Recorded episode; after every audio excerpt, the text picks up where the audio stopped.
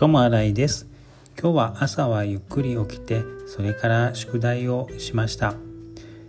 宿題もどうにか片付けてそれから友達とご飯を食べるために出かけてきました。今日の夜は日本食の洋食を食べてきました。とっても美味しくてまた行きたいと思います。